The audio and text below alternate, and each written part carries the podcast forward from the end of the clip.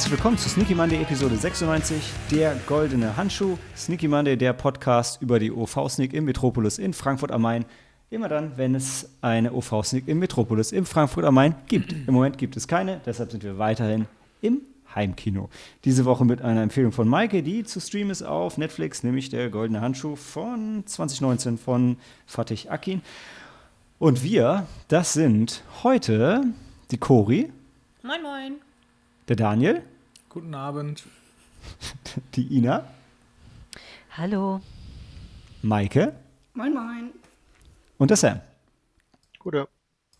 Genau, und Sam, du backst nebenher Brot, nicht Kuchen. Ja.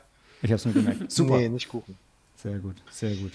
Ähm, ja, ähm, das einzig Positive am Film dieser Woche ist, dass ich mich nicht mehr schlecht fühlen muss, äh, meinen Film vorgeschlagen zu haben. Welchen? Welchen? Ja, I. Care a Lot. Achso, okay.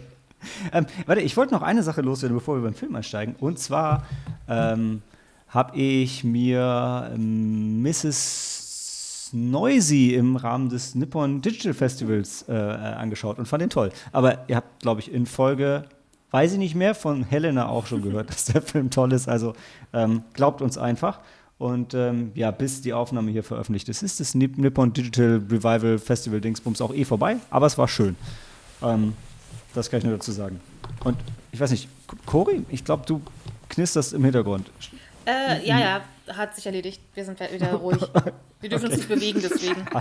Ich hätte tatsächlich auch eine Kleinigkeit, weil ich finde es immer total süß, ähm, wenn, äh, ich glaube, in der letzten Zeit war es ja Maike sehr häufig, oder ich glaube, Helena, erwähnen, wer heute Geburtstag hat. Und ähm, habe mal Mhm. kurz nachgeschaut und mich daran erinnert, es gibt ja bei IMDb so eine schöne Anzeige.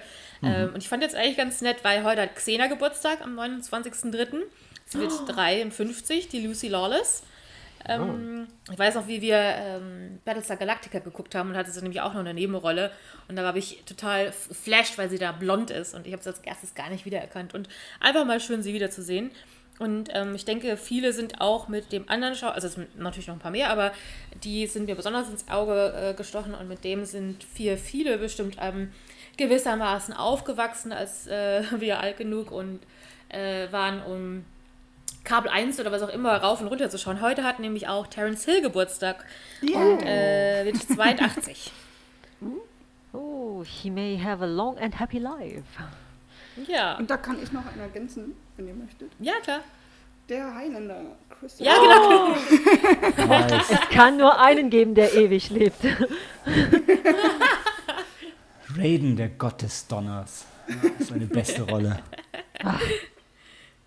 Thunder. Ja. Ja, das, das ist eine geile Überleitung eigentlich. Ich stehe auf den Song, ja. Der Song ist super, ja. ja. Und äh, ja, Xena auch, also von, Ja, äh, von alle- Sam alle Raimi, drei. schöne Serie, auch mit Bruce Campbell natürlich, als, als äh, was war er, der, der, der König der Diebe, glaube ich. Zumindest bei Herkules, aber das, die sehr, das war Crossover galore zwischen den beiden. Ja, und wer, wer mehr ja. als nur ein, na, eine Handvoll Folgen von Lucy Lawless sehen möchte, kann auch Spartacus gucken. Oh ja. Mhm. Da ein stimmt, da ist sie ja auch mit gewagt dabei. da. Da war die erste Staffel echt gut. Ich notiere mir mal, dass wir Geburtstage als Rubrik mit aufnehmen. Ja, Also dann, Terence Hill darf man ja auch nicht, das ist ja fantastisch. Also Ah, aber, ja, ist denn Terence Hill sein richtiger Name? Nee, oder? Nein, nein, nein, Mario- der, der ist ja Mario Italiener. Mario. Mario Girotti. Ist so geil. Nein, der kann nicht Terence Hill heißen, der ist Italiener. Mit den strahlend blauen Augen. Ja, oh, der Wahnsinn. Ich war so verknallt, als, äh, äh, als er jünger war und ich beziehungsweise Teenie war. Ja, ich fand, ich fand ihn auch cool und trotzdem, also jetzt dann bei, bei den Jungs, wenn man Bud Spencer und Terence Hill gespielt hat, dann wollte man trotzdem immer Bud Spencer sein, weil der mehr so der, Der der, die Hauptfigur war. Gegeben hatte. Das stimmt. Der war eher so der Terence Hill Sidekick war immer im der Amerikaner. Schlaue. Ja. Ja, aber Ich war immer- Gewiefte. Und, Ja. und Spencer ist immer der äh, Haut drauf. Ja. Ich war, ich war immer Terence Hill. I don't, I don't know if by choice, but das war auf jeden Fall, ja. Hm. Guter Mann. Ja, okay. Ähm, also ja, ist eine, ja, jetzt ist die Überleitung ein bisschen schwierig. Aber vielleicht auch nicht. ähm, ich glaube, wir brauchen, wir brauchen keine, keine Pause. Ich denke mal, wir können direkt mit dem goldenen, goldenen Handschuh anfangen. Ähm, was ja äh, ein Jetzt hatte mir, ich hatte mir so ein lustiges Intro überlegt, aber irgendwie ist es mir jetzt. Genau, ich wollte irgendwas sagen, wie dass äh, der goldene Handschuh, genau wie, ähm, genau wie schon, äh, schon Patterson halt ein schöner Film für die Corona-Zeit ist, weil er uns daran erinnert, wie schön das war, als wir alle noch in Kneipen gehen konnten und gemütlich bei einem Bier und einem Korn zusammengesessen haben und einen schönen Abend hatten. Und jetzt sind wir alle zu Hause und alles ist traurig, aber ja, gut, vielleicht ist auch in der Kneipe nicht immer alles geil.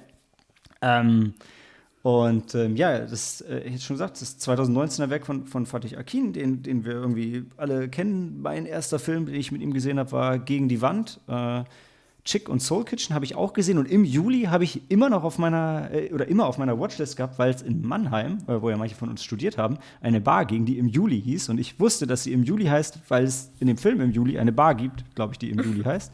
Oder, aber, aber äh, auf jeden Fall bin ich nie dazu gekommen, äh, das, das nochmal zu, zu recherchieren, was, was ungewöhnlich für mich ist, weil normalerweise gehe ich sowas immer ganz gern auf den Grund.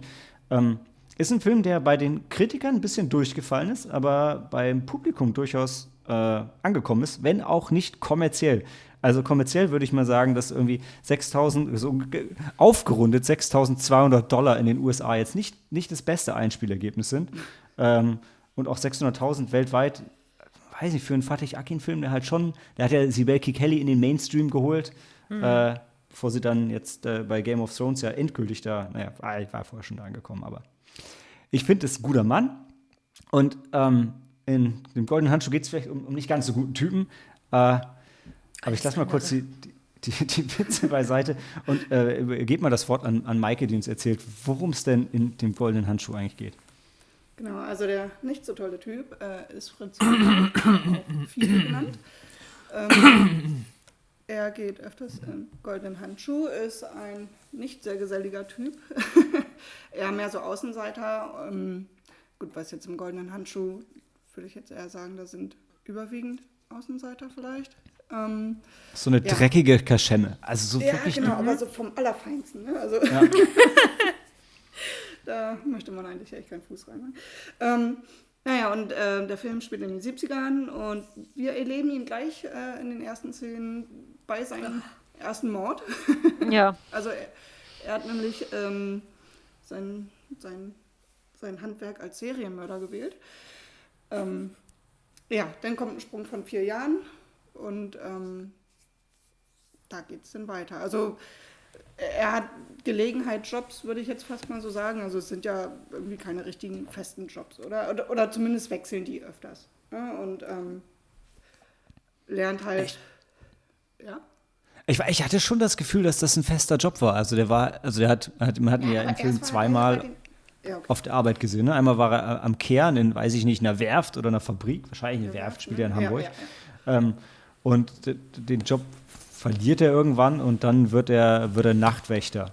Ja, gut, ja, Ähm, okay. ja, stimmt, okay. Und äh, doch. also ich glaube nicht. und Er schimpft ja auch auf Gastarbeiter, ne? Also da muss er ja fest angestellt sein, sonst würde er sich das ja nicht rausnehmen. auf ja, oder er schimpft Nein, Gastarbeiter, Quatsch. weil, weil er keine Jobs findet. Ja, und weil er, weil er ein Idiot ist. Ähm, Ja, genau. Aber ja. Also, ein Idiot ist ja noch. naja, und er ist jetzt, ähm, ja, es ist mehr ähm, Eigenbrötler, sehr, würde ich sagen. Also lernt ähm, gelegentlich mal Frauen kennen, die er dann zum Drink einlädt und meistens sind die älter und schon auch vom Leben gezeichnet. Das klingt alles noch viel zu Stark. schön, wie du das beschreibst. Hast du äh, betrunken. und stark betrunken, genau. Weil eigentlich ist Und- es ja so, dass keine, keine Frau bei Sinnen sich mit ihm abgibt. Nee, das stimmt. Also, ich, also ganz ehrlich, also so wie es halt im Film dargestellt wird, ne, die, die Frauen, die er kennenlernt, du hast das Gefühl, die warten eigentlich nur noch darauf, dass sie sterben. Also es sind ja, es sind doch, ne, das sind doch alles wandelnde Leichen, die sich auf den, in, in den Tod saufen und eigentlich das gar nicht, also sind zu, zu feige, in Anführungszeichen, um es zu beenden, aber, aber laufen ja sich sehenden Auges darauf zu und gefühlt, also die, die vegetieren ja alle nur noch so vor sich hin in dem Film. Ja, ist ja Nachkriegszeit vielleicht da. Ja, also nicht direkt Das ist schon, das ist schon lange aber- nach dem Krieg, ne? Ja, aber, aber, aber äh, wurden ja auch gesagt, dass da irgendwie bestimmte Damen irgendwie im, im Krieg äh, auch als Prostituierte gearbeitet haben oder so. Stimmt, stimmt. Das war der einem Lager. Aber klar, die, die Damen sind, kommen alle, also die Frauen, die da gezeigt die wir im Film sehen, die ihm über das Unglück haben, ihm über den Weg zu laufen, also die sind wirklich nur noch lebende Tote. Also da, da ist nicht, da ist nicht mehr viel, was ihr Leben halt auszeichnet. Abgesehen von Alkohol, den nächsten Schluck, die nächste Kornflasche in die Hand zu bekommen, das ist alles, was sie quasi noch, wo du das Gefühl hast, es ist ihnen noch wichtig, natürlich vielleicht noch eine Unterkunft, aber die sind schon so kaputt, dass sie auch fast alles mit sich machen lassen und äh, auch gar kein Gefühl mehr haben für ähm, die Warnzeichen der Gefahr, die er darstellt. Ja, und so kriegt er sie halt auch einfach rum mit den nächsten, mit der nächsten Flasche Korn oder einfach nur den nächsten Drink. Und Ja, ich weiß auch, also ich tue mir auch schwer, bei dem Film irgendwie so einen Ansatzpunkt zu finden, ne? weil also er Ja. basiert, auf, basiert auf einer wahren Begebenheit und zieht Genau. sich halt einfach so durch, so von Saufen, Mord, Rumhängen und, dann Rinse and Repeat so ein bisschen. Und ähm, also ich meine, also ich bin offen sonst für Vorschläge, woran wir uns als erstes abarbeiten wollen. ähm, der Punkt mit den, mit den Frauen, muss ich halt direkt was loswerden. Also was, was gerade gesagt hat, ne? dieses, dieses keinen Sinn für Gefahr ähm, an vielen Stellen, die sind einfach, die sind so, so passiv. Also denen ist einfach alles so egal. Die sitzen nur da. Es ist ja, es ist ja auch, das klingt ja so, wenn Maike sagt, ja, die lernt die in der Bar kennen und dann die gibt den Drink aus und ja, das passiert alles, aber gefühlt, ähm, die, du, ein, ein, ein nettes Wort und die, die Chance irgendwie nicht auf der Straße zu schlafen und es reicht schon, ähm, dass sie mitkommen und dann einfach alles über sich ergehen lassen. Und jetzt übergebe ich mal eben an, äh, an Sam. Ähm, ja, also ähm, Fatih Akin ähm, ist wohl zu diesem Projekt gekommen ähm, aus drei Gründen, wie er sagte, weil er schon immer mal einen Horrorfilm drehen wollte. Erstens, zweitens, weil er ähm, ähm, weil er, ich hätte den YouTube, äh, das Interview nochmal schauen sollen. Der wollte irgendeinen Regisseur verfilmen, schon immer, aber weil der in Los Angeles wohnt, kommt er halt nicht an den ran irgendwie. Und als er dann über das Buch von ähm, Heinz Strunk stolperte, ähm, was genau in dieselbe Kerbe schlug für ihn, so vom Stil her auch, ähm, ähm, hat ihn das halt äh, angezogen. Und als ich dann rausstellte, dass der Fritz Honka in seiner Nachbarschaft wohnte und ähm, er dann auch mehr und mehr Leute getroffen hat oder ähm, die er schon kannte, mal interviewt hat, wo sich rausstellte, ja, den kannten wir, der hat da seine Wäsche gewaschen, dort seine, seine Zigaretten gekauft ähm, und er kennt den ähm, äh, Patensohn von äh, dem äh, ähm, Vater der griechischen Familie, die unter dem Honka gewohnt haben. Ähm, das war der Adam Bustukos. Der spielt dann sozusagen seinen Patenonkel. Ähm, oder seinen, seinen Paten. Warte, jetzt bin in ich verwirrt. Film. Du hast, du hast gesagt, Hm? er kannte den Patenonkel und jetzt sagst du, er spielt ihn. Also spielt er sich selbst? Nee, Quatsch. Das Nee, muss ja der- eine Generation weiter sein. Der Schauspieler spielt seinen Patenonkel oder so ähnlich. Also ich habe zwei Versionen gehört. Der, ähm, der Regisseur sagte, dass, ähm, dass er den Neffen kennt von, also aus der Familie, die dort gewohnt hat. Aha. Äh, und irgendwo auf Wikipedia steht, dass es der, oder irgendein Artikel hat gesagt, dass es der, ähm, ähm, dass der Pate von dem Schauspieler dort gewohnt hat. Ähm, genau, und aus diesen drei Gründen hat der Fatih Akin halt gesagt, nee, komm, das Projekt muss ich machen, ich muss diesen Film drehen. Ähm, ja, und hat dann halt ähm, sich sehr eigentlich auf die Morde konzentriert und auf fast so eine Milieustudie ähm, von den Leuten, die dort halt am Ende ihrer Fahnenstange an, an, angekommen sind und nicht mehr tiefer sinken können, ähm, von allen vergessen wurden. Ähm, ja, und sich dann dort in dieser ähm, Kneipe wiederfinden. Und ähm, ihm ging es wohl hauptsächlich um die schonungslose Inszenierung der Gewalt an sich und wie schwer es ist, einen Menschen umzubringen. ähm, wo das Publikum ähm, heutzutage ja ziemlich sensi- desensibilis desensibil ja, Desensibilisiert. desensibilisiert. genau. ähm, ja. Und Das war- ähm, er sagte, dass er sich hofft, dass der eine oder andere den sieht und sich vielleicht entscheidet, das nächste Mal, wenn er wütend ist, nicht zu gewalttätig zu werden. Es war auch tatsächlich was, was ich dem Film auf jeden Fall zugute halten würde. Ne? Also es gab da keine Mordsequenz, die irgendwie in Ansatzweise so Sch Schauwerte hatte, sondern es war immer lang, qualvoll und, und traurig auch, ja. Als, Es hat gedauert und es war halt nie irgendwie schnell und sauber. Ne? Ähm, Cory, Ja? äh, schnell und sauber. Daniel, Daniel. Daniel, oh Gott, stimmt, ich bin irritiert, aber ja. Dan, sorry. Genau, ich wollte sagen, am Anfang war ich halt voll drin, bei, wo das anfängt mit diesem ersten Mord, den er da begeht.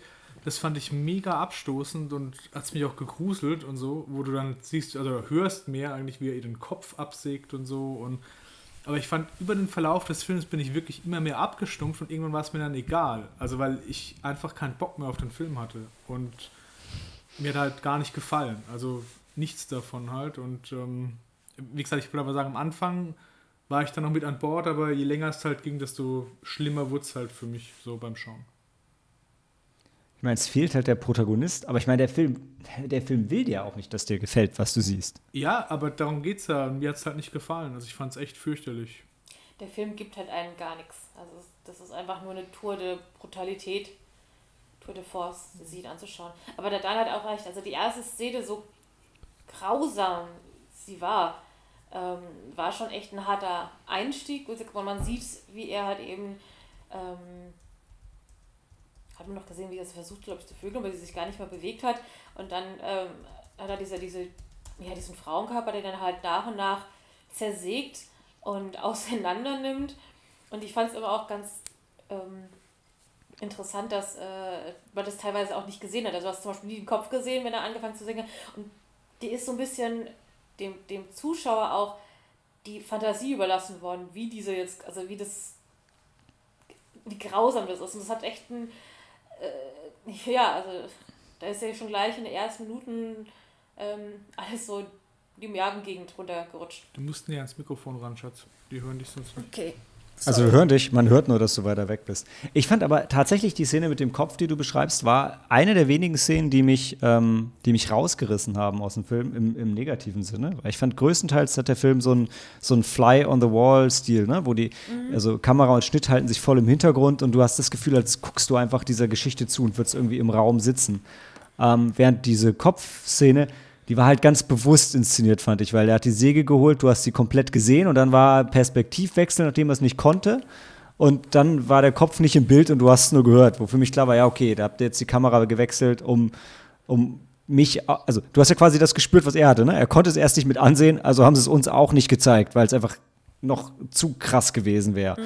Ähm, fand ich, äh, das fand ich eigentlich mit, mit am schwächsten, weil, weil mich das eben rausgerüstet hat, weil ich da gemerkt, ah ja, ich gucke doch einen Film. Ansonsten, ähm, der Film Ja, so hatte ein- keinen so ein- Soundtrack, oder?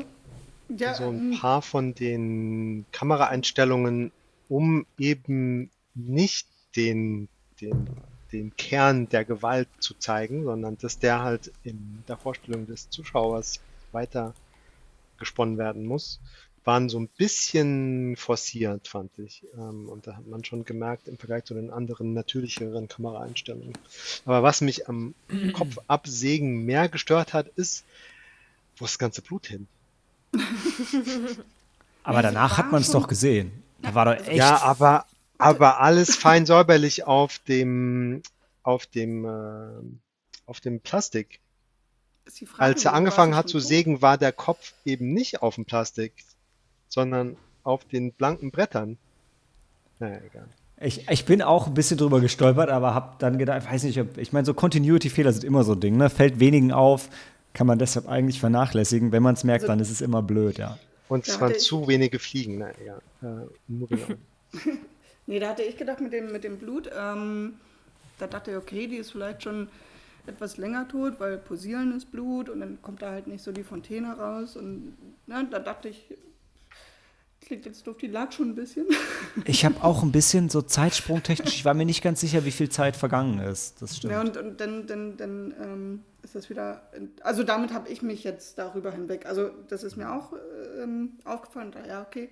Ähm, damit habe ich mir das jetzt erklärt. Ob es jetzt richtig ist, weiß ich jetzt nicht. Also, ähm, ne?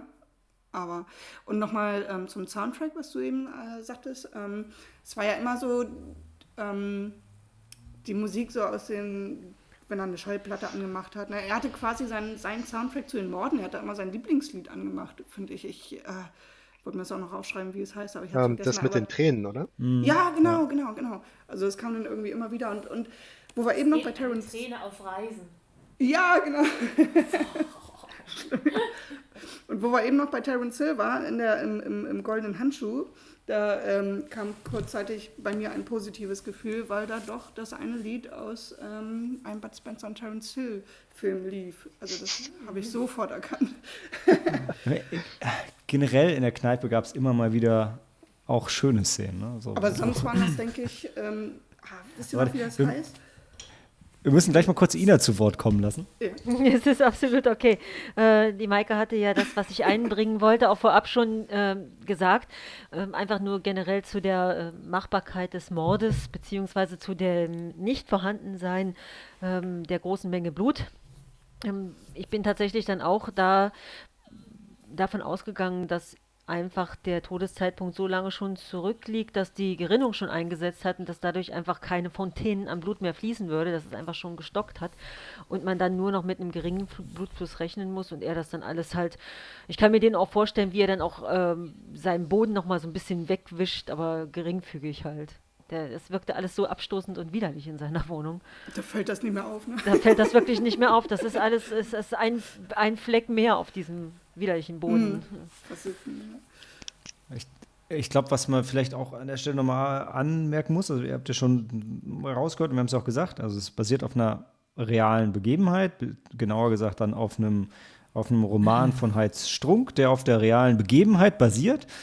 Ähm, und was dazu kommt, man, was man, glaube ich, nicht vergessen darf, ist, wenn man den Film schaut, dass viele, viele Szenen, die hat ja nur Fritz Honker, also da war nur Fritz Honker noch da, um davon zu erzählen, weil das war er und sein Mordopfer. Und das heißt, alles, was man da sieht, ist im besten Fall irgendwie rekonstruiert, im schlechtesten Fall einfach von ihm erzählt vielleicht. Jetzt weiß ich nicht, was für ein, ähm, ob er ein vertrauenswürdiger Erzähler ist an der, an der Stelle, ja. Ähm, und dass da halt schon natürlich irgendwo künstlere, künstlerische Freiheit einfach am Werk ist, dass die Szenen, ja, dass die Szenerie und alles realistisch super. Ähm, aber ob das wirklich alles so ist, wie es dann gezeigt wird, ist, steht auf einem anderen Blatt. Ja, Ja. also ähm, der Berichterstattung und Zeugenaussagen ähm, zufolge war der immer so betrunken, dass er sich nie erinnert hat. Der ist immer neben einer Leiche aufgewacht und hat sich gedacht, oh Scheiße, was mache ich denn jetzt? Also wie die Tat, ähm, der, den Tathergang, den hat man sich ausgedacht für den Film oder für das Buch. Dan. Ja, ähm, genau, ich wollte vorher noch sagen zu dem Titel zum Goldenen Handschuh. Das war das Einzige, wo für mich so ein bisschen ähm, positiv war im Film, dass du halt diese Kneipe gesehen hast und alles daran fand ich halt äh, gut gemacht. Also die Charaktere, die da drin hocken, wie die miteinander reden und ähm, ja, so kann ich mir richtig so eine abgefuckte Bar in Norddeutschland halt vorstellen. Mit diesem SS-Typen und mit dem Werftarbeiter und mit dem Barmann und ja, das war einfach cool gemacht.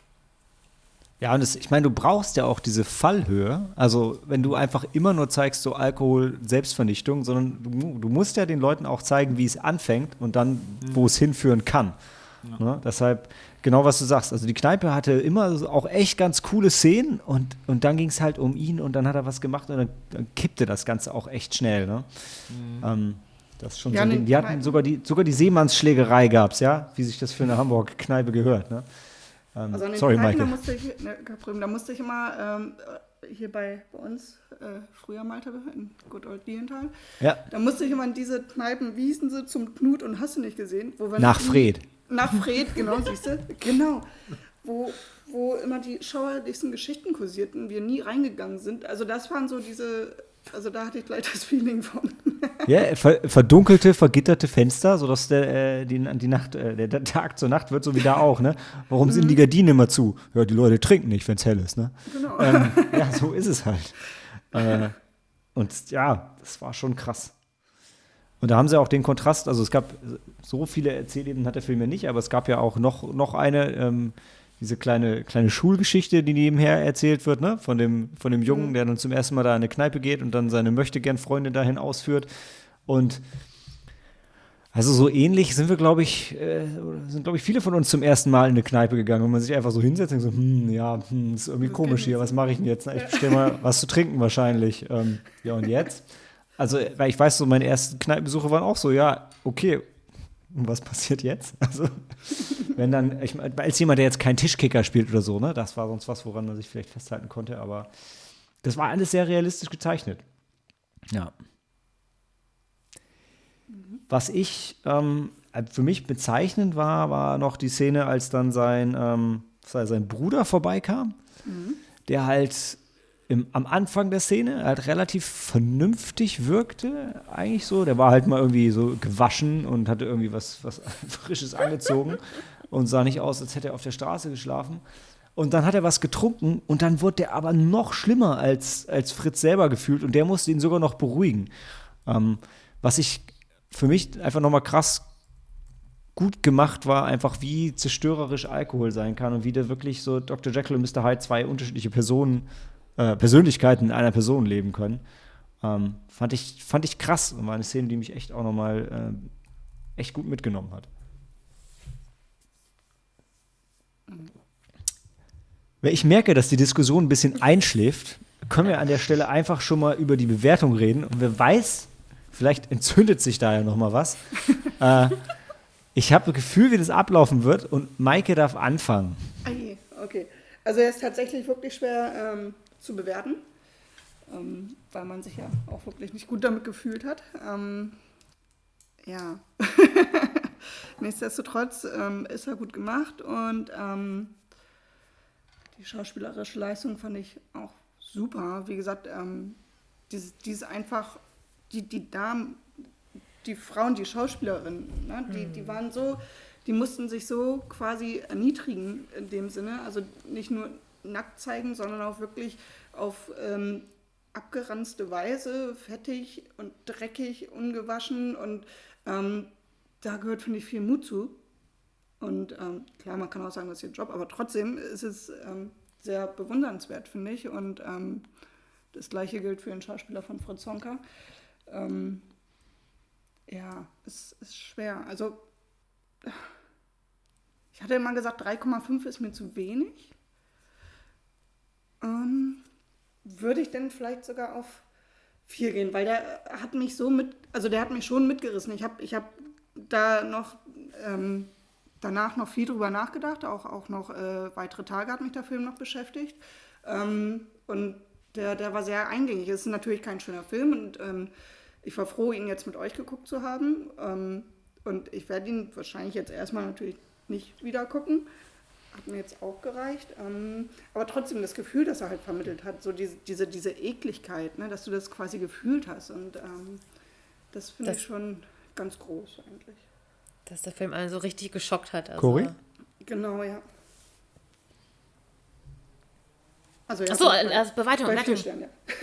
Nein, nein, nein, nein, nein, nein, nur ich wollte, nur, dass du deinen Satz zu Ende sprichst, Cory. Von der Wertung her, we- wenn wir der Reihe nachgehen, bin ich als nächstes dran. Wir kommen Okay. diesmal andersrum. Nee, genau, Ja. alles gut. Nee, Spann- nee, ich wollte nur spannen sagen, wir das Pferd auf. Genau, also ich wollte halt nur sagen, dass der Film einen halt wirklich geschockt hat. Ja, aber dann mach du es mal weiter, kann ich ja meinen Senf gleich nochmal dazugeben. Ja, klar. Ähm, also ich starte mal mit der Wertung. Von mir hat er auch vier Sterne gekriegt. Äh, nach allem, was ich gehört habe, war ein Hauptkritikpunkt am Film die Motivlosigkeit, die Trostlosigkeit, ähm, dass der Film keine Erklärung bietet und so weiter und so weiter. Ähm, wo ich wirklich gedacht habe, ja, aber genau so muss es halt sein. Ähm, das ist, wie ich finde, auch wenn ich jetzt den Film Joker anders als äh, andere im Podcast sehr, sehr gut fand, so ein Problem immer von so Prequel- und Erklärfilmen zu Mördern und so weiter, dass wenn du anfängst, eine Erklärung zu geben, ähm, du das Ganze irgendwo rechtfertigst. Und das macht der Film halt in keinster Weise. Er gibt dir eigentlich keine Gründe. Es gibt eine Sequenz im Film, wo man denken kann, ah, man wünscht ihm so ein bisschen, dass er die Kurve kriegt. Äh, auch wenn, auch wenn das eigentlich nicht verdient hat, aber grundsätzlich finde ich es halt super, dass der Film keine Erklärung gibt und ähm, äh, Fatih Akin hatte anscheinend eine, eine, Szene gedreht, wo er als Kind vergewaltigt wird und hat sie dann rausgenommen, weil er gesagt hat, das, das gibt das falsche Signal, weil eine Menge mhm. Leute werden als, das ist auch nichts Schönes, aber eine Menge Leute werden als Kind vergewaltigt und werden deshalb keine Massenmörder und die, oder Serienmörder. Und die, diese, diese Verbindung wollte er nicht herstellen und ich finde, die sollte man auch nicht herstellen. Deshalb, ich finde es, ich rechne es dem Film hoch an, dass er das alles zeigt, so wie ich denke, wie es ist und mir überhaupt keinen Spaß an ähm, den Morden gelassen hat, weil man eigentlich keinen Spaß an Morden haben sollte. Und das vergisst man manchmal ein bisschen, wenn man Filme schaut. Gerade wenn man wie ich ähm, viel Horrorfilme guckt. Und ich hatte mit Cory danach haben wir, haben wir Rack geschaut, was ja so ein Found-Footage-Film ist, eigentlich mit der Kamera total nah dran. Und alles, was ich gedacht habe, oh, ist das alles clean? Ist das alles sauber? Ist das alles unrealistisch? Das müsste viel dreckiger, schlimmer, ekliger sein. Und ich, ich bin in den Film nicht richtig reingekommen, weil der goldene Handschuh mich noch so einfach so weit drüber war, was, was Morde und, und, äh, und Grausamkeit anging, dass der Film für mich einfach so, ja, war mehr wie so die Disney-Version davon. ähm, und das, das rechne ich dem Film einfach hoch an. Und dann war schauspielerische Leistung in jeder Szene über jeden Zweifel erhaben, fand ich von eigentlich allen Figuren. Ähm, die einzige, die ich wiedererkannt hatte, war halt die Darstellerin von der, was weiß ich, Erika aus ne? Stromberg, ja, genau. die Martina Eitner, bla bla bla. Ähm, wo es aber einfach nur noch cooler war, in Anführungszeichen wieder, weil man die Frau kannte und es dadurch einfach noch mehr wehgetan hat, die so ja, zu genau. sehen. Also es war nicht wie, scheiße, da ist jetzt Arnold Schwarzenegger äh, und das ist, ich sehe den nicht als Figur, sondern das war einfach nur noch, noch schlimmer. Noch trauriger, ähm, wirklich, sie so zu sehen ja. ne, und denkst, oh Gott, also natürlich ist es nicht die, äh, ne, dieselbe Figur natürlich, aber man denkt dann, oh Gott, was, was ist denn da jetzt passiert? Ne? So, oh, und da schluckt man dann noch mal mehr. Also. Ja, ja. Ich, zu der Szene würde ich gleich noch einen kleinen Spoilerbereich mhm. aufmachen, möchte ich dazu auch noch was sagen. Aber dann, Maike, war das schon das oder wolltest du noch was ähm, ergänzen? Ähm, nee, genau, nee, nee, das war das, was du ähm, ähm, mit, der, mit der Vergewaltigungsszene als Kind, ähm, das, das okay. wollte ich noch anbringen, das hast du ja schon erklärt. Ja. Okay, damit ist Sam dran, der sich gemeldet hat und sowieso dran ist mit seiner Wertung. Ach so, ähm, ja, nee, ich wollte sagen, wie viel mehr Erklärung braucht man noch? Also, wo jetzt dieser Trieb herkommt, der ähm, rauskommt, wenn er sich so sehr betrinkt, ähm, dass er sich nachher nicht mehr erinnern kann. Ähm, ja, ich glaube, das kann man gar nicht sagen, aber ich dachte, das war eigentlich Erklärung genug. Ich meine, ähm, da war ja der Teil in der Handlung, wo er mal aufgehört hat zu trinken und da war eigentlich ganz, ganz nett. So, mhm. auch mit den Frauen. Mhm. Wobei auch, auch da würde ich aber sagen, Sam, jetzt also Alkohol alleine macht dich ja auch nicht zum Mörder. Dann würde ich auch relativ weit vorne stehen an manchen Abenden. Aber macht den ähm, hemmungsloser, ne? Also ja, klar. Aber ich glaube, genau das ist es. Also ich glaube, der, der ja, intrinsisch ist es da. Der Kontrast zu seinem Bruder, ja. der mhm. ja ähm, total cholerisch geworden ist, wobei der, ähm, der Fiete dann in der Bar war der ja auch schon zu. Und da hat er sich noch ziemlich gut unter, unter Kontrolle so dass er nie aufgefallen ist, den mhm. anderen. Stimmt. Auch ähm, hinterher, wenn die dann zurück überlegt haben, was, der hat was gemacht, kann ich mir nicht vorstellen. Ähm, genau. Mhm. Ähm, nee, also insgesamt war mir der Film, ich weiß nicht, ob ich dem eine Bewertung geben kann. Also der ist auf jeden Fall ein Horrorfilm. ähm, aber ich fand, dass ähm, der aus den Figuren in der Bar zu viel eine Freakshow aus dem Zirkus gemacht hat und sich auch teilweise über die lustig gemacht hat. Ähm, das kommt vielleicht daher, dass der, ähm, dass der ähm, Heinz Strunk von Hause aus ein Komiker ist. Ähm, aber ähm, ja, ich fand, ähm, im Buch ist wohl mehr, ähm, wird wohl mehr ein Schwerpunkt gesetzt auf, ähm, der, auf die Hintergründe von all diesen Leuten. Ähm, wie sehr die an der, ähm, an der, an den Erfahrungen aus dem Zweiten Weltkrieg nagen. ähm, was beim Film eigentlich so gut wie gar nicht rüberkommt. Nur der eine Soldaten Norbert, ähm, oder wie er heißt, ähm, Ja.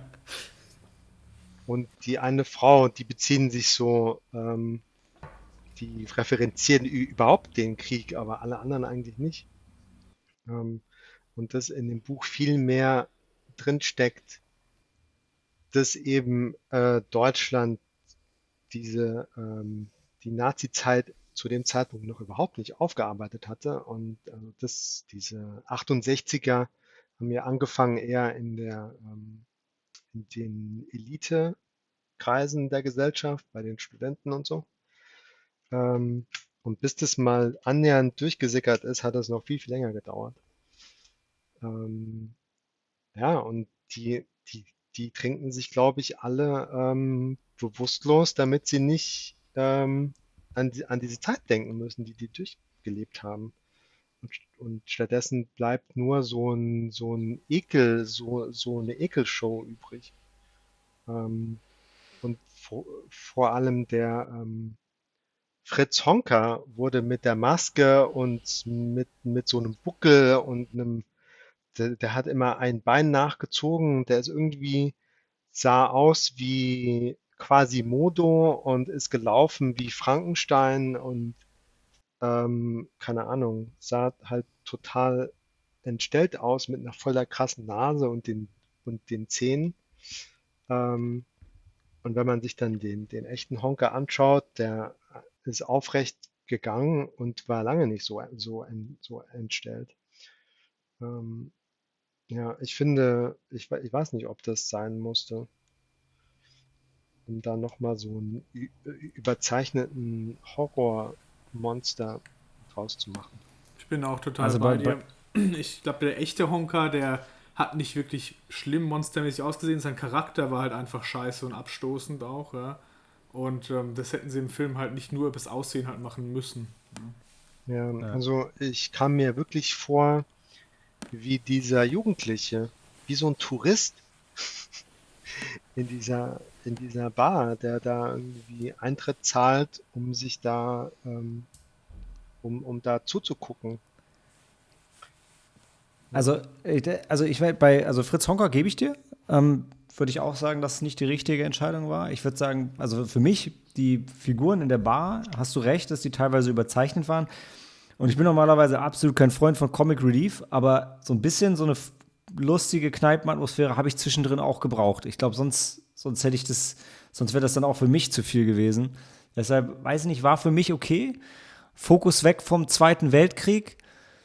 Finde ich interessant. Also könnte ich jetzt spontan nicht sagen, wäre auf jeden Fall ein anderer Film gewesen, aber ich weiß jetzt nicht, ob es dem Film die Message kaputt macht, dass man das rausnimmt oder ob es einfach eher so eine Schwerpunktfrage ist. Ob man sagt, weil ich glaube, also ich stimme dir ja zu, dass es ein, ein, an dem Ganzen noch echt eine andere Tiefe gegeben hätte, aber ich glaube, Leute, die sich so ein bisschen um den Verstand trinken, gerade in dem Alter, in dem die da auch sind in dem Film, die, also die, die findest du auch, ohne dass es ähm, 20, 30 Jahre vorher einen Weltkrieg gegeben hat. Ähm, aber ja, da muss ich noch mal ein bisschen drüber nachdenken, ja.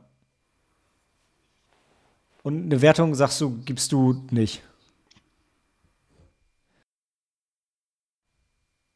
Ähm, nein, also ähm, ja, schaut den Film auf jeden Fall nicht, wenn ihr danach noch irgendwas vorhabt. Weil der verdirbt euch jede Laune. Ja, das das habe ich gedacht an dem, an dem Abend, als äh, irgendwie alle sagten so, "Mm, der goldene Handschuh. Und ich so, ja, Maike, danke, dass ich den jetzt wenigstens endlich sehe und mich nie rangetraut habe. Und Dan äh, gesagt hatte, worum geht's denn da? Was ist denn das? Was ist denn das für ein Film? Erzählt mir das doch mal. Ähm, so, ich finde die Überleitung so gut. Cory, darf, darf Dan vor dir? Ist das okay Na für dich? Natürlich. Ja, ich fand den Film wirklich ab der zehnten Minute fürchterlich und habe einfach, ich hätte es abgebrochen. Also wenn ich jetzt nicht mit Helena und Cori das geschaut hätte, hätte ich aufgehört, definitiv. Und ähm, Du bist rausgegangen. ja, wirklich, wirklich. Das, also wie ihr gerade eben auch gesagt habt, der macht einem die Stimmung wirklich kaputt und zieht einem runter.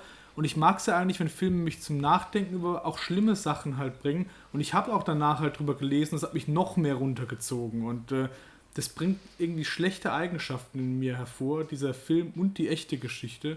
Ich habe dann auch gelesen, in echt war es halt so, dass dann der Dan, Dan, Honka- Dan, Dan, Dan Ja. warte, lass uns das mal im, im Spoilerbereich machen, weil dann, dann kommen wir unweigerlich in die Diskussion, was in echt anders war und was im Film war.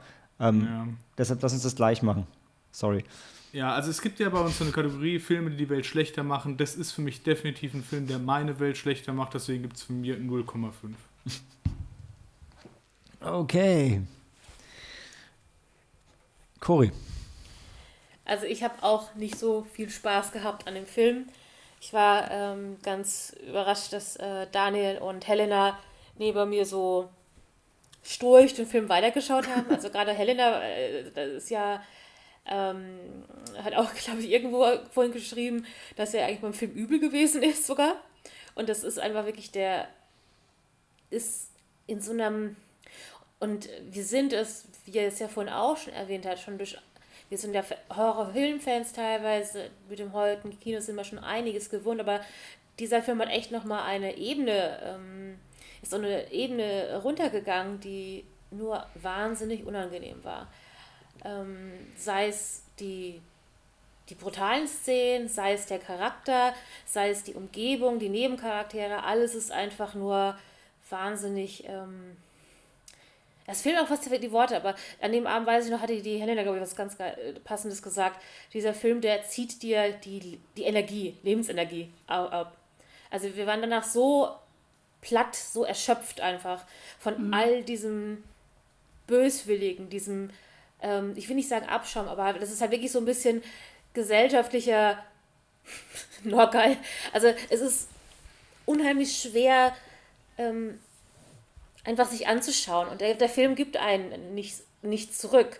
Also zum Beispiel äh, im Vergleich mit Skin, den ihr gesehen hattet, den habe ich jetzt ja nicht gesehen, aber das war ja auch um ein, ein, ein Nazi-Milieu, ähm, was eben auch von starker Brutalität gezeichnet ist. Aber trotzdem findet sich in diesem Milieu immer noch irgendwo ein Hoffnungsschimmer, sag ich mal. Also ihr hattet ja trotzdem irgendwie noch eine positive, mh, einen positiven Eindruck ist natürlich auch ein anderer Schwerpunkt jetzt als dieser Film, aber dieser Film gibt dir nichts. Und so wie Daniel es auch beschrieben hat, wenn du dich ja nochmal mehr mit, näher mit der realen äh, Materie beschäftigst, ähm, macht es dich noch fassungsloser. Ähm, und ich glaube, das ist einfach, man sieht bei diesem Film vielleicht so in diesen Abgrund des menschlichen Grauens, ich will nicht unbedingt sagen bösen, aber er ist dann definitiv böse, aber es ist einfach, ähm, wie tief ein Mensch fallen kann, vielleicht. Ähm, also es ist kein Film, den ich empfehlen kann.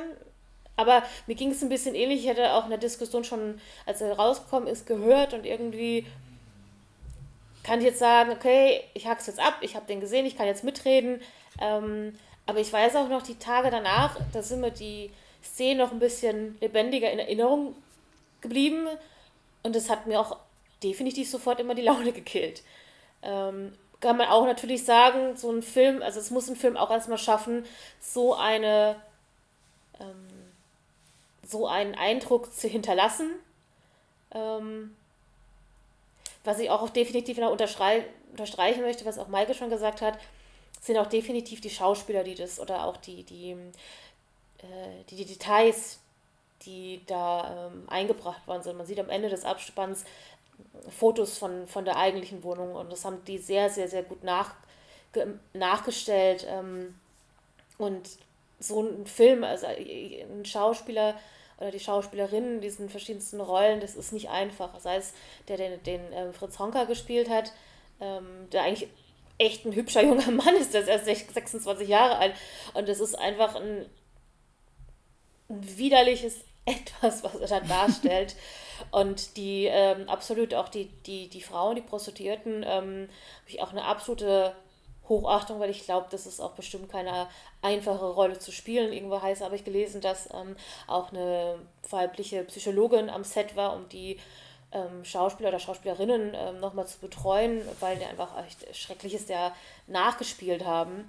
Ähm, und eben, wie auch Malte gesagt hat, wenn man da diese, die Schauspielerin als, als vielleicht eine Ehriger kennenlernt, das sind ja auch, ich meine, auch im echten Leben waren diese Prostituierten, die waren ja auch äh, höheren Alters, ähm, 40 aufwärts, meistens sogar schon über 50. Das ist eigentlich so, wenn ich jetzt in meinem Umfeld überlege, das ist das Alter von meinen Tanten, von meinen Eltern oder sowas. Und das ist so eine grausame, also habe ich einfach auch Respekt, sich so darzustellen in dieser absoluten ähm, dreckigen Darstellung, teilweise halbnackt, teilweise, also es ist, also hart, also es ist einfach nur mega hart und ähm, eine Bewertung, wie auch schon mehrmals schon gesagt wurde, ist, finde ich, echt schwierig, ähm, weil der Film einfach gegen alles ist, was ich persönlich mir anschauen möchte. Alles ist komplett das Gegenteil, aber ist auch echt sehr gut gemacht. Ähm, daher würde ich, glaube ich, zu drei Kornflaschen tendieren. Oder was hatten wir noch alternativ gesagt? Duftbäumchen, ne? Duft, Duftbäumchen. drei Duftbäumchen. Das passt ja zu den 2,5, die Helena per Funk eingereicht hat. Äh, Habe ich auch überlegt tatsächlich. Aber ich will einfach die Leistung irgendwie Mhm. boah, würdigen. Aber, honorieren. ja. Ja. aber auch gleichzeitig frage ich mich auch, hat es eigentlich diesen Film wirklich gebraucht? Also, aber ja. Jetzt, ähm, Ina, wir hatten gar nicht gefragt. Du hast ihn auch gesehen, oder? Ja. Weil du letzte Woche nicht dabei warst. Dann, dann erzähl doch mal. Du warst bisher noch sehr still. Ich wollte niemanden unterbrechen. Ähm, grundsätzlich kann ich mich dem vorab Gesagten äh, weitestgehend anschließen. Ich bin tatsächlich auch bei drei Punkten, wobei ich auch diese drei Punkte ausschließlich für die wirklich ähm, sehr realistische, ähm, sehr eindrückliche schauspielerische Leistung vergeben möchte. Alles andere, ähm, da würde ich mich jeglicher Form der Wertung enthalten wollen, einfach weil ich die Thematik, äh, die Thematik äh, realistisch äh, auch des, der Verfilmung notwendig befinde, aber verstörend, wirklich sehr verstörend. Ähm, dieser Film hat mich sehr an meine persönliche Leidensgrenze gebracht und dafür, dazu gehört schon sehr viel. Ähm, nicht nur, weil er zum einen natürlich ähm, sehr nah am Geschehen ist ähm, und äh, dadurch, ähm, dadurch diese, diese Abgründe auch wesentlich besser darstellen kann, als äh, wenn man jetzt einem noch ferner ähm, dem, dem zusehen würde, der Szenerie zuschauen würde, vielleicht auch untermalt durch äh, verschiedene Blickwinkel, Schnittwinkel oder vielleicht eine besondere Art der Musik, aber so verbleibt man eben in diesem in dieser an sich schon so, so trostlosen äh, so trostlosen Situation und dann äh, zu sehen, wie aus wie diese Trostlosigkeit sich noch einmal überzeichnet, steigert und dann auch noch im Tod dieser Person gipfelt. Und ähm, das Ganze dem das Ganze noch nicht mal dem Leben dieses dieses an sich schon äh, elenden Individuums irgendeinen Sinn verleiht, sondern er, das ja noch nicht mal zu genießen scheint, sondern einfach nur so ein Abarbeiten ist, als wäre ein Metzger, der ein Schwein zerlegt. Ähm, treffend ja auch die eine Szene, wo die junge Frau zwischen Würsten gezeigt wird. Ich finde das furchtbar widerlich. Und ähm, ja, also ich werde den Film ganz sicher kein einziges Mal mehr anschauen. Ich kann ihn auch nicht unbedingt weiterempfehlen, wenn man ähm, wirklich, wirklich ähm, wenig Erfahrung mit solcher Art von, ähm, von Thematik ähm, bei Filmen hat. Und ähm, ja, also einmal hat mir vollkommen gereicht. Deswegen schauspielerische Leistung finde ich großartig, ähm, sich da so drauf einzulassen. Ähm, und das ist auch rübergekommen. Also ich war niedergespettert am Ende dieses Films. Ja, soweit von mir. Okay, Leute, ich tue mich ein bisschen, ein bisschen schwer, das in Konsens zu kriegen, weil ich jetzt, jetzt hänge ich ganz ehrlich zwischen, zwischen drei und dreieinhalb Sternen. Ähm, also ich sehe das, das, desto besser. ja, das ist der Punkt. ähm, weil, weil als Gemeinschaftswertung muss ja irgendwo reflektiert werden, dass Dan der Film jetzt gar nicht gefallen hat. Äh, deshalb sehe ich schon mal, dass wir mit vier Sternen hier nicht rausgehen werden. Ähm, äh, ich, ich war gerade noch mal auf, auf Letterbox, wo er bei, bei 3,2 hängt und irgendwie sehe ich es nicht ein, dass wir ihn schlechter bewerten als der Durchschnitt, weil dafür war, fand ich den Film zu gut. Ähm, ich war gerade erschrocken. Ich habe, also ich war, ihr, ihr kennt ja auch alle Letterbox. Ich habe gesehen, hm, der Film hat auch 17 Fans. Was sind denn, wie wird man ein Fan von einem Film? Ich sag, ah, Fans sind die Leute, die ihn als einen ihrer vier Lieblingsfilme listen. Oh. Äh, immerhin 17 Leute sagen, alles einer meiner äh, Lieblingsfilme. Wobei, jetzt können wir in die Profile nochmal reingehen. Manche setzen ja die Lieblingsfilme auch einfach die letzten vier, die sie gesehen haben. Ne? Ähm, muss es jetzt nicht, nicht heißen für mich. Aber ähm, dann, ich weiß nicht, ich muss dann mal an die Stimme aus dem Off fragen an Sam, der sich enthalten hat. 3 oder 3,5? Was, was würdest du eher mitgehen? 3,5, hm, weil in der Bar haben sie aufgelegt, Junge, komm bald wieder, komm bald wieder nach Hause. Was die, die äh, Rian tendiert dazu, das Lied anzustimmen, wenn ich länger weg, wegfahre. Ein, äh, ich finde, es ist eine sehr schöne Anekdote und eine interessante Argumentationskette, gerade für dich. Ja, und ich meine, alleine von von der schauspielerischen Leistung und die Inszenierung und sowas ist schon einfach krass. Ähm, dann eher mehr als weniger. Ähm, und ob es den so, wer, wer hat den Film als Favorit oder warum braucht man diesen Film? Also ähm, ich weiß nicht, ob der dann bei denen, die den als Favorit machen, und jeder hat seinen Geschmack, aber ähm, entweder der hatte den gegenteiligen Effekt, den der Regisseur haben wollte, dass die den total geil finden. Ähm, Bezweifle ich hierbei aber. Äh, aber ja. Ähm, aber wenn ich so lese, ähm, direkt so 1975 hat Carlo Blumenberg unter dem Pseudonym Harry Horror ein Lied über den geschrieben. Gern habe ich die Frauen gesägt. Und das ist voll der voll der Club-Hit geworden. Und ähm, ich habe mir das mal angehört. Und äh, der ist total eingängig. Und in dem, also Gott. wie das so, das ist so aus der, aus der Ich-Perspektive geschrieben. So, oh, wie geil die wie, wie geil es war, die Frauen zu, zu zersägen und es reimt sich. das ist total das ist fast noch grotesker als der Film. Also es war nicht der einzige Lied, äh, das einzige Lied. Oh Gott. Okay, ähm, dann lass uns mal kurz mit, mit 3,5 in die, in die Pause gehen und hm. dann ähm, können wir noch ein bisschen auf der äh, Realität hinter dem Film rumhacken und vielleicht noch auf die eine oder andere Szene eingehen.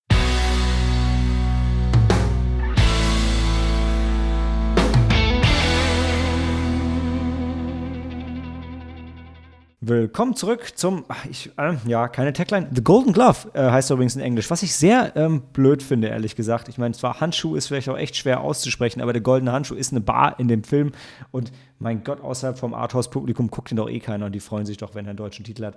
Übrigens, passenderweise zu dem Film, ich wollte, ich habe dir die ganze Woche mit mir gehadert und wollte eigentlich Korn trinken heute Abend, oh. aber hab's dann, ich hab's nicht übers Herz gebracht. ähm, ich habe tatsächlich Korn da als guter Norddeutscher. Oh Gott. Der, ey, der Korn kam, also ich habe überlegt, welchen Korn ich kaufen soll. Und dann ist mir eingefallen, nein, wir haben ja Korn da. Weil meine Eltern haben mir ähm, ein Kohlfahrtspaket geschenkt ja. oder geschickt. Und da ist äh, Kohl, da ist nur Kohl und Korn drin. Ähm, äh, was aber auch okay ist, weil vielleicht so frische Wurst verschicken ist auch irgendwie und Kassel alles schwierig. Egal, der Punkt ist, dass ich mir eingefallen, ah, ich habe sogar Korn da. Ich konnte es nicht. Nee, stattdessen trinke ich aber jetzt zumindest ein richtig ekliges, warmes Krombacher aus der 05er Flasche. Keine Shoutouts an Krombacher Pilz an der Stelle. Das ähm, ist doch was. Äh, was wird im Sinister verkauft? Mhm. Genau das habe ich mir zumindest gedacht. Ah, Immerhin ein bisschen Kino. Heimweh. Aber nochmal, um den, auf den Korn zurückzukommen. Also bei jedem Schluck Korn. Also wir hatten, bestimmt hatte jeder schon mal, wo er einen kurzen trinken musste und nicht mehr wollte. Und dann kam so dieses Ekel-Wirkgefühl und ähm, wo es dann immer mehr Korn, also das, das habe ich, ich habe nichts bei dem Film getrunken, weil da vergeht einem einfach wirklich alles. Mhm. So, und trotzdem hatte ich dieses Ekelgefühl im Hals, je mehr die jeden Korn sich da runtergekippt haben. Also man, man fühlte es richtig. Irgendwann dachte ich, komm, die trinken das wie Wasser, ist bestimmt auch Wasser. Ja, das habe ich dir nicht mehr abgenommen. Nein, ja, äh, aber. Aber da, Sam, das ist genau, was ich auch gesagt habe. Es war so, also die waren so krasse Alkoholiker, dass sie das so runtergekippt haben, dass ich auch gesagt habe, also ich habe es dann auch nur als Wasser noch wahrgenommen, weil das mm. einfach zu viel war. Also dieses Korn in, in, in, in normales, ähm, normales 03er Glas kippen und das dann so zu trinken Boah. und die haben ja auch kaum noch die Mine verzogen. Also davon wurde mir schlecht, ja. Ja, ja. aber das ist halt wirklich, das, das fällt dann schwer, das noch, noch nachzuvollziehen. Ne? Ähm, Was war denn dieser hellbraune Alkohol, der auch immer wieder vorkam? Es war immer dieselbe Flasche. das ist irgend so, wahrscheinlich irgendein so ein ekliger Likör. Hätte ich jetzt vermutet. Aber ich weiß auch nicht. Auf jeden Fall, ich habe mich auch gefreut, weil die die ganze Zeit Afrikola getrunken haben. Das fand ich geil. Ich war mir nicht ganz sicher, ob das realistisch war in der Zeit. weil Ich hätte gedacht, Afrikola hat es nur im Osten gegeben, aber das macht ja auch keinen Sinn. Ähm, Honka kam aus dem Osten, also vielleicht Ja, ein- das fand ich tatsächlich schwierig. Das war wieder schwierig für mich, vielleicht also, weil dieser Dialekt eh nicht so beliebt ist und dann gibst du den auch noch den buckligen Massenmörder aus Hamburg. ähm, der klingt wie ein Sachse, ne? Also Das, ja, zurück. aber ist halt Ja, wie es ist. der, der kam aus Sachsen. Ja, ja, ja, jetzt meine ich ja, ne? Aber ähm, vielleicht ist das ein ganz guter Einstiegspunkt, weil äh, ähm, Ja, überraschenderweise wollte Gibt's seit 1931. Afrikola. Hm. Ja, die war zwischenzeitlich, gab sie nicht mehr und dann hatte die aber ein krasses Revival. Ähm, Glaube ich. Aber der Punkt war, eigentlich wollte ich auf äh, Fritz Honker, weil normalerweise gibt uns Maike den Massenmörder-Hintergrund, aber Dan hat sich diesmal eingelesen und ich wollte ihm dann den Vortritt lassen. Ähm, genau, was ich vorhin noch sagen wollte, wo du gesagt hast, wir wollen es auf den Spoilerbereich verlegen. Also ich habe ja wirklich diesen Film überhaupt nicht gemocht und ich habe gedacht, okay, dann beschäftigst du dich halt mit der echten Story, dann hast du noch was für dich rausgezogen so.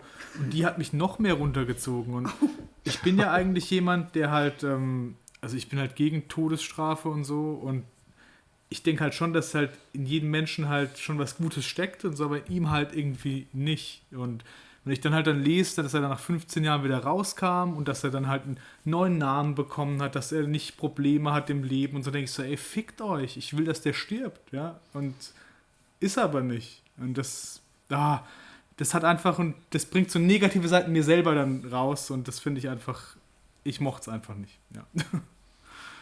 Das ist. Also die, halt- die, die Tatsache wirklich, ähm, also der hat halt keine redeeming qualities gehabt, die Figur im Film. Und ich muss dann für mich sagen, ich muss es trennen, so, weil das, das kann einfach so, ja, ist einfach nur schlimm, so alles drumrum. Und das dann, also mir tun halt wirklich seine Opfer halt leid, so irgendwie, das, die waren, also er war halt jemand, der hat sich darüber definiert, so, dass er immer noch auf noch Schwächere halt geht, als er selber. Er war schon richtig Ja. unten, so, ja. Und dann, dann tötet er noch, nimmt denen praktisch das Einzige, was sie noch haben, so ihr Leben. Und dann wird er noch geschützt, als er aus dem Knast rauskommt und so. Und ich denke so, ah, ich weiß ja Rehabilitierung, aber ich glaube nicht, dass der rehabilitiert werden kann, der Typ, so, ja. Aber wahrscheinlich ist im echten Leben halt irgendwie, muss es anders gewesen sein. Ja. Also ich fand ähm, sehr krass in der einen Szene, die, die, äh, wo, er, wo er die drei ähm, abschleppt, Ja. sag ich jetzt mal doof gesagt. Ne? Da hat die eine sich ja in dem Sinne nur gerettet, weil die zu betrunken war und umgekippt ist. Das, das war ja in dem Moment ähm, ähm, ihr Glücksgriff, was ja im Normalfall natürlich nicht so ist. Ne? Aber ähm, Alkohol rettet Leben. Alter Schwede, das war, da denkst du, da warst du auch am Nachdenken halt einfach. Okay, das hat sie jetzt gerettet, natürlich ist es nicht gut, aber oh Gott, das war so. Na, noch einer von den dreien hat sich auch retten können. Ja. Ja. Das Das war die auch, einzige von den ganzen mal Opfern, geschaltet. die soweit äh, noch bei Sinnen war, Ja. um dann auch Mit den ja, rechtzeitig ja. zu handeln. das Ja, ist genau der Punkt, was du sagst. Cory. Die haben immer da gesessen und einfach nur gewartet, was jetzt passiert. Und ich habe mich die ganze Zeit gefragt, ob es irgendwie so ein Ding war, so wie kurz vor dem Ausbruch vom Zweiten Weltkrieg bei Hitler, dass ich dachte, naja, so schlimm kann es ja nicht werden, was soll denn jetzt noch passieren? Aber auf der anderen Seite denke ich, was erwartet ihr denn? Und das war, Also wo ich die vorhin, Arme- ja, Ja. Nee, Maike? zu Ende, Entschuldigung. Okay. Ja. Das war, wo ich mich vorhin selber, selber, selber stoppen musste, bei, bei der Szene mit, mit, ähm, mit Frieda, also die, die von der Erika-Schauspielerin aus Stromberg gespielt wurde, ja, die, ähm, die halt auch mit ihm, mit ihm mitgeht. Ich fand, die hatten ja wirklich so einen Moment in der Kneipe, wo ich dachte, wo die wirklich connected haben, ne? wo es irgendwie so um Zweiten Weltkrieg, um KZ ging und die so, ja, war Prostituierte in einem KZ und sie so, ja, mein Vater war auch im KZ. Das fand ich, das war fast halt irgendwie so menschlich. Und dann gehen die nach Hause und sie ist irgendwie noch so nett und dann prügelt er und vergewaltigt sie. Und am nächsten Morgen zahlt sie es ihm dann heim, klaut ihm sein Geld, setzt sich dahin, isst eine Wurst und lacht ihn aus, während er aufsteht. Und ich denke so, Mädel, jetzt hau ab. Was denkst denn du, was gleich passiert? Der hat dich gestern grün und blau geprügelt. Du hast ihm Senf auf den Schwanz geschmiert, ihm in die Eier getreten und hast dir dein Geld im BH gesteckt. Was denkst du, was als nächstes kommt? Und ja, der ist so viel kleiner als sie und ich glaube, in ihrer Erfahrung hat ich meine, wer hat schon Erfahrung gehabt mit einem Serienkiller? Äh, Klar, Das äh, ist so will- outside total. of anyone's experience, dass wer erwartet sowas? Aber, Also, aber ich bin doch irgendwie so, ey, wenn ich jemanden, wenn mich jemand verprügelt, dann schlage ich zurück, nehme sein Geld, dann hau ich ab. Ja. Ja, ja. Oder auch die arme das. Gerda, die, die, ähm, ist Ähm, zweite Opfer. ja genau, das zweite Opfer, die, die dann, die wurde da, das, also das war die schlimmste Serie, also für mich ähm, äh, mit den Kochlöffeln, ne? Oh, penetriert mit wurde. Ähm, und, und dass sie dann aber noch, und er sagt noch, morgen früh, wenn ich, oder wenn ich von der Arbeit komme, bist du verschwunden. Und sie bleibt, sie putzt, sie macht sauber, ähm, soweit wie es geht halt in dem Sinne. Und, und äh, kocht sie noch? Irgendwas macht sie auf jeden Fall noch. Und ähm, sie bleibt aber auch einfach, nachdem er ihr das angetan hat. Wie abgestumpft und erniedrigt muss man denn noch sein, um, um, um das zu ertragen? Also das, das war für das mich... hinzunehmen vor allem eigentlich. Ja, also das war, das war echt hart. Ja. Das war am nächsten Morgen war es richtig hart und dann geht diese Geschichte ja weiter und weiter und weiter. Und dann kommt der Punkt, sie hat ja dann diese Charade, dass, dass, dass sie ja ihre, dass da ja noch ihre Tochter ist und mit der möchte er ja auch gerne Sex haben und das ist alles sowieso so unendlich widerlich. Und dann kommt irgendwo der Punkt, wo sie sagt, ja, du, nee, meine Tochter, die ist in Wien und ich habe auch gar keinen Kontakt mehr zu dem, und, äh, zu der. Und ich denke so, auch wieder, was denkst du denn, was jetzt als nächstes passiert? Dem muss doch klar sein, dass der jetzt völlig ausflippt. Aber sie sitzt auch da und es ist ihr so, es ist ihr einfach so egal, was als nächstes passiert, weil einfach alles egal ist. Ich glaube, dass die das mit der Tochter gar nicht so wahrgenommen hat, weil die auch in ihrer eigenen Alkoholwelt halt ist. Und für sie war es einfach, sie hat ein Dach über dem Kopf und sie, ihr geht es da besser als auf der Straße so. Und das mit der Tochter hat die schon gar nicht mehr realisiert und dass sie es ihm auch erzählt. Das war für sie halt kein großes Ding und für ihn war das halt dieses große Ding. Und das hat sie, glaube ich, gar nicht so interpretiert. Ja. Aber ich komm, der hat ihr den Vertrag unterschreiben lassen Null, und so. also null, das hat die null interessiert. Die war ja gar nicht mehr so richtig da. Ja. Die war ja wirklich Möchte wie so sich dann noch eine. ins Kleid, ja, also Die hat ja keinen keinen keinen Willen mehr gehabt, aber auch von, wie gesagt, durch, durch jeglichen Alkohol betäubt. Die hat ja gar nicht mehr sich erinnern können, dass, was, was sie da ähm, für einen Schmarrn unterschrieben hat. Und Weil was meinst, sie, der sie hätte das so Tochter. irgendwie zurückgehalten vor ihr mit der Tochter, dass sie die eigentlich nicht, das kam jetzt so rüber, als hätte sie, sie das so geplant, dass sie halt da bleiben kann.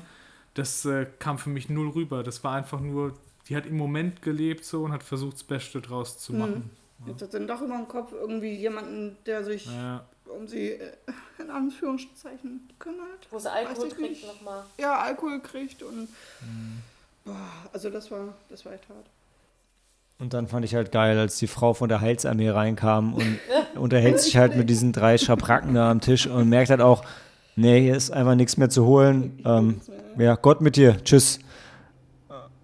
Ich denke so, wow. Ja, als die eine von denen von ihrem, äh, von den Nonnen erzählt hat, aus ihrer Kindheit, und dann die andauernd an dieser Kirche vor- vorbeigelaufen sind. Und dann kam auch noch die eine Nonne raus. Dachte ich mir, nee, oder? Jetzt bitte doch nicht, nicht noch was mit den Nonnen, die sich selbst äh, anpinkeln und stinken. Nee, das haben sie ja. Aber, aber ja, das stimmt, die Symbolik war schon irgendwie da, ne?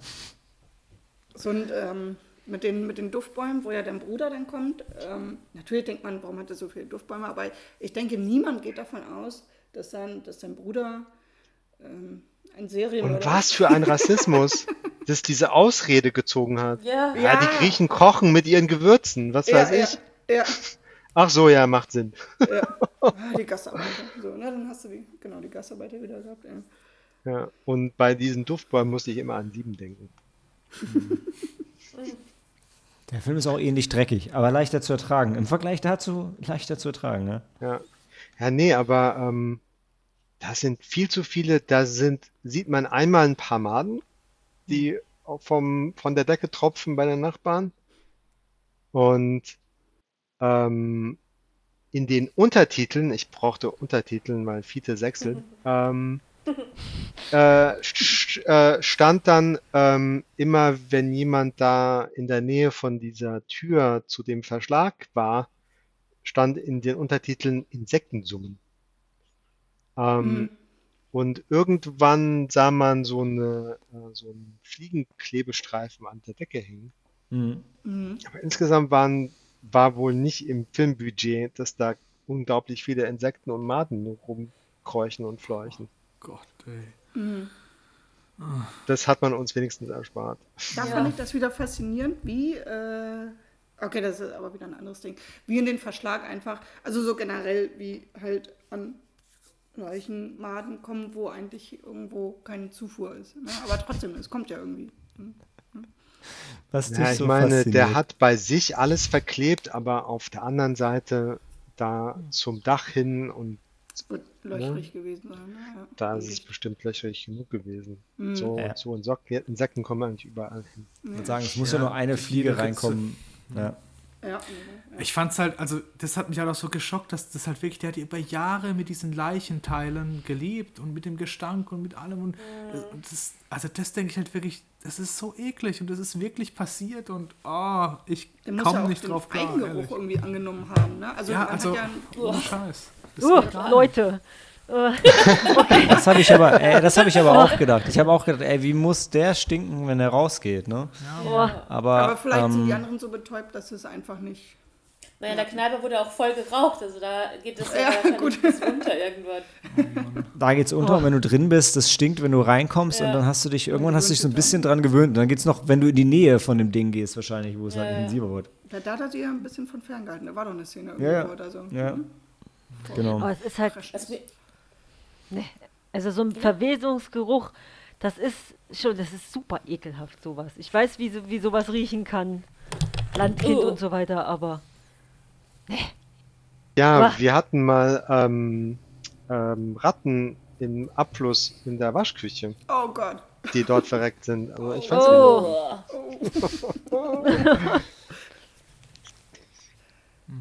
Cory. also was? was mir noch Ah, sorry. Sorry, Jetzt ist doch nee, noch Cory Ina.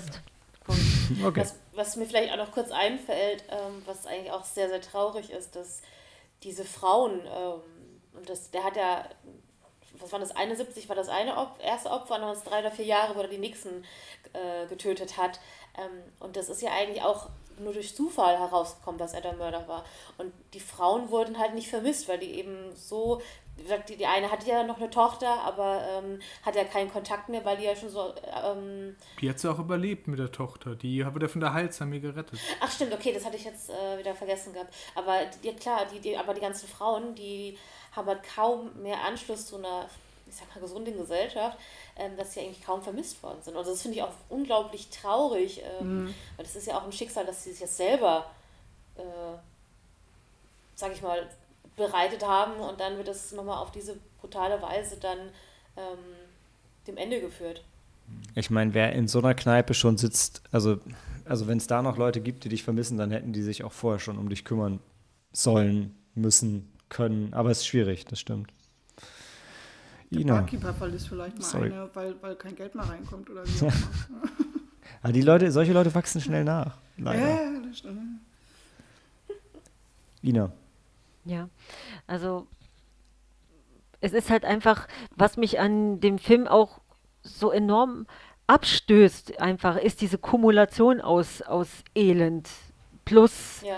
diese, dieser widerlichen Szenen, wie diese Leichen zerstückelt werden, diesem, diesem, äh, diesem hautnahen Erleben, diesem Hören, diesem sich hineinversetzen in dieses Moloch, wo dieses Wesen vor sich hin vegetiert, mehr noch nicht, noch nicht mal mehr Mensch, nicht mal mehr Tier. Das ist irgendwas völlig von jen, völlig jenseits aller menschlichen Vorstellungen und die nehmen das überhaupt nicht mehr wahr. Ich glaube, das ist das, ist das Schlimmste, dass, dass der Film einen mit dieser Trostlosigkeit wirklich ähm, immer wieder konfrontiert und das ist das, was einen so herunterzieht.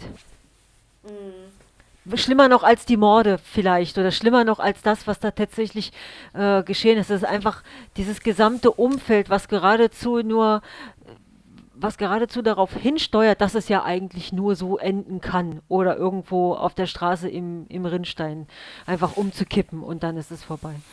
Ja, jeder so in seinem eigenen Elend. Ne? Und dann Oh. haben sie mal jemanden, mit dem sie, mit dem sie vielleicht mal einen zusammen trinken und, und dann Ja. freuen sie sich, dass sie ein bisschen Gesellschaft haben, aber letztendlich ist, ja, ist sich da jeder in seinem eigenen Elend irgendwie gefangen. Ja, also die, die, die Frauen oder halt quasi viele eben, die in dieser Kneipe eben abhängen, nicht alle, aber halt ein großer Teil, die halt einfach wirklich schon eben nur da, dahin vegetieren in einer schon selbst ausgewählten, ich will nicht sagen Unmenschlichkeit, aber halt eben, es ist ja kein Leben mehr insofern. Mhm. Aber eh, was ich auch einfach an der Figur von Fritz so schrecklich fand, ist, dass er ja wirklich keinerlei ich weiß nicht, Respekt, also jedes andere Leben ist ihm scheißegal. Äh, es, vielleicht auch bis auf seinen, seinen Bruder und ähm, dann diese, wie, wie heißt nochmal die Putzfrau, in die er sich dann verliebt? Aber das, oh, das ist ja eigentlich auch nur in seiner, in seiner Vorstellung. Also es ist ja, als er das in ihr sagt, also sie damit überfällt, dass er sie will, äh, dann will er sie auch gleich vergewaltigen, äh, sie überfallen er nimmt keinerlei Rücksicht auf andere. Ähm, und das ist, ja, das ist, das ist so schwierig, es ist einfach nur zutiefst alles, alles Schlechte, was menschlich nur möglich ist, würde man sagen. Ja, wo du es gerade erwähnt hattest, Cory, ähm, wollte ich sowieso auf die Sequenz nochmal eingehen. Ich hatte es vorhin schon mal kurz angedeutet. Das ist so, dass es nach dem ersten Mord ähm, ist es, wo er dann vom Auto angefahren wird und dann, dann wird er kurz irgendwie straight und trinkt nicht mehr und nimmt seinen Job als Nachtwächter an und versucht irgendwie so klar zu kommen. Und so gegen Ende davon ähm, fand ich das total interessant bei mir selber zu beobachten und ich bin mir nicht sicher, ob ich Angst um die Frau hatte. Das hat vielleicht überwogen, aber das war, wo ich vorhin meinte, ich habe mir dann gewünscht, ach komm, das klappt jetzt. Und habe echt so dann gesehen, oh nee, die bieten ihm was zu trinken an. Und, uh. und dann hat er es einmal geschafft, Nein zu sagen. Und dann habe ich gesagt, ja, gut so. Und trotzdem, er hat ja immer noch die Leichen bei sich zu Hause hängen. Ne? Und dann kam die nächste Szene und ich so, oh nee, jetzt eskaliert das. Und es ist auch wahnsinnig schnell und sehr weit eskaliert. Und ich so, oh, verdammt. Ähm, fand ich nur für mich überraschend, dass ich doch ich weiß nicht, ich weiß immer noch nicht für mich, ob ich mehr Angst um sie hatte oder ihm doch gewünscht hatte, dass es irgendwie klappt. Aber das war schon, das war eine super schwierige, super, super schwierige Szene für mich. Und, man, ja. war, man war so ein bisschen auf den Mann von der Putzkraft äh, ähm, auch sauer, weil er, ja. also, er hat ihn ja ein bisschen verleitet und sich ja. darüber lustig gemacht und ja, also nicht getrieben darin wieder. Ich meine, er hatte das ja in sich, aber ah, ja. aber wie die da fast Sex vor ihm hatten, wo ich auch dachte, ja. ey, was, was, geht denn bei euch ab? Also es ist schon auch ja. ein komisches Ge Gebärden ja. bei ihr auf der Arbeitsstelle da in dem Pausenraum. Äh, naja, Nachtschicht halt, ne? Aber schwierig. Ja, da ist mir echt das Herz gebrochen für den Fiedler. Nein, und auch sein Gesichtsausdruck vorher, so kurz vorher, so, wo er dann aufgibt, den Widerstand und irgendwie so, der, der will so sehr diese Frau, dass er dann jetzt irgendwie nachgibt, nur weil sie ihn fragt, ob er einen trinken will. Mhm. Ähm, und sie halt gerade auch einen Breakdown hat, weil ihr Mann ein Arschloch ist. Ja, und das konnte ich halt sehr verstehen. Also, ja. ja. Ina, ja, ich glaube, jetzt sind wir ein bisschen von dem ursprünglichen Thema ja wieder abgekommen ja. oder sind weiter, weitergewandert. Aber ähm, ja, das ist, mich hat es einfach auch äh, zum Teil auf abstoßende Weise fasziniert, wirklich dieses Stupor der Leute zu sehen. Und ich denke, das ist auch der Grund, warum wir uns manchmal beim Zusehen, warum sich viele von uns wahrscheinlich gefragt haben, Mensch, wie kann, wie, wie kann er das jetzt so hinnehmen oder wie kann diese Frau das jetzt so hinnehmen?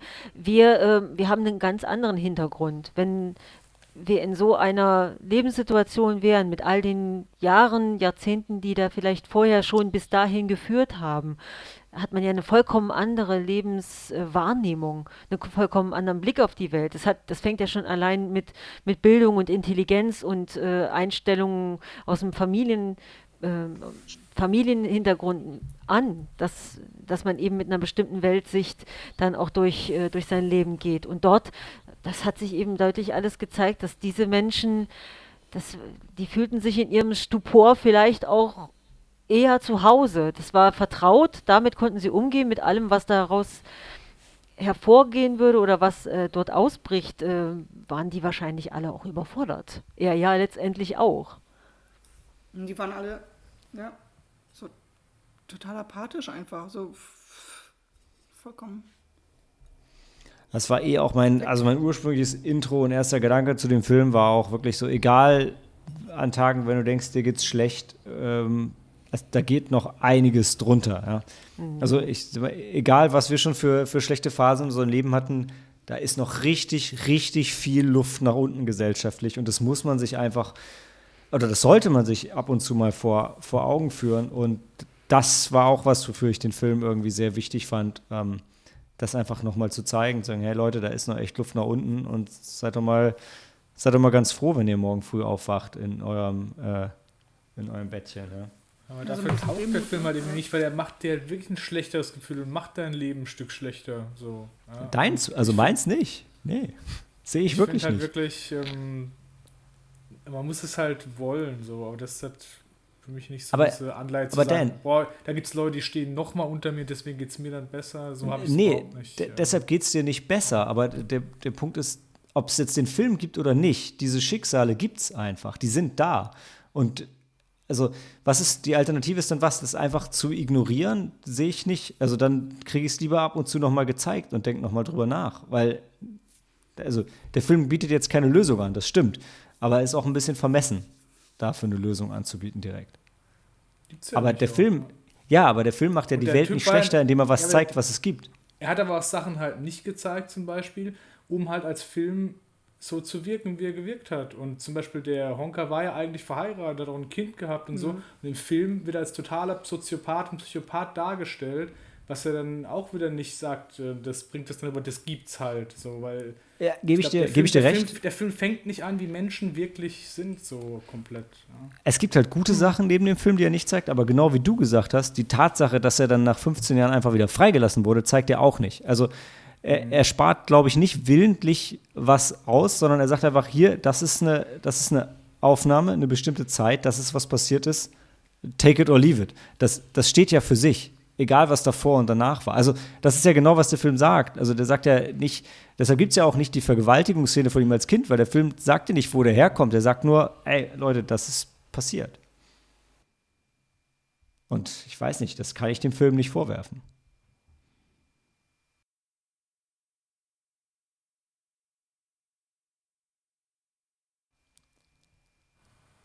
Ja, das war eine Schweigeminute. ähm, Leute, wenn äh, möchte noch jemand nachtreten oder loben? Ich glaube, die Leute haben verstanden, dass sie den Film gucken sollen, wenn sie wollen, und ansonsten ist es auch okay, wenn sie es nicht machen. Ähm, jetzt mal 3,5 Sterne hin oder her. Es ist ein Film, den nicht jeder gucken muss. Also ich glaube, das ist, glaube ich, jetzt jedem klar. Ähm, wenn das für euch okay ist, würde ich in die Pause gehen und dann, dann kommt Ina mit, mit egal was, aber auf jeden Fall fröhlicher als das.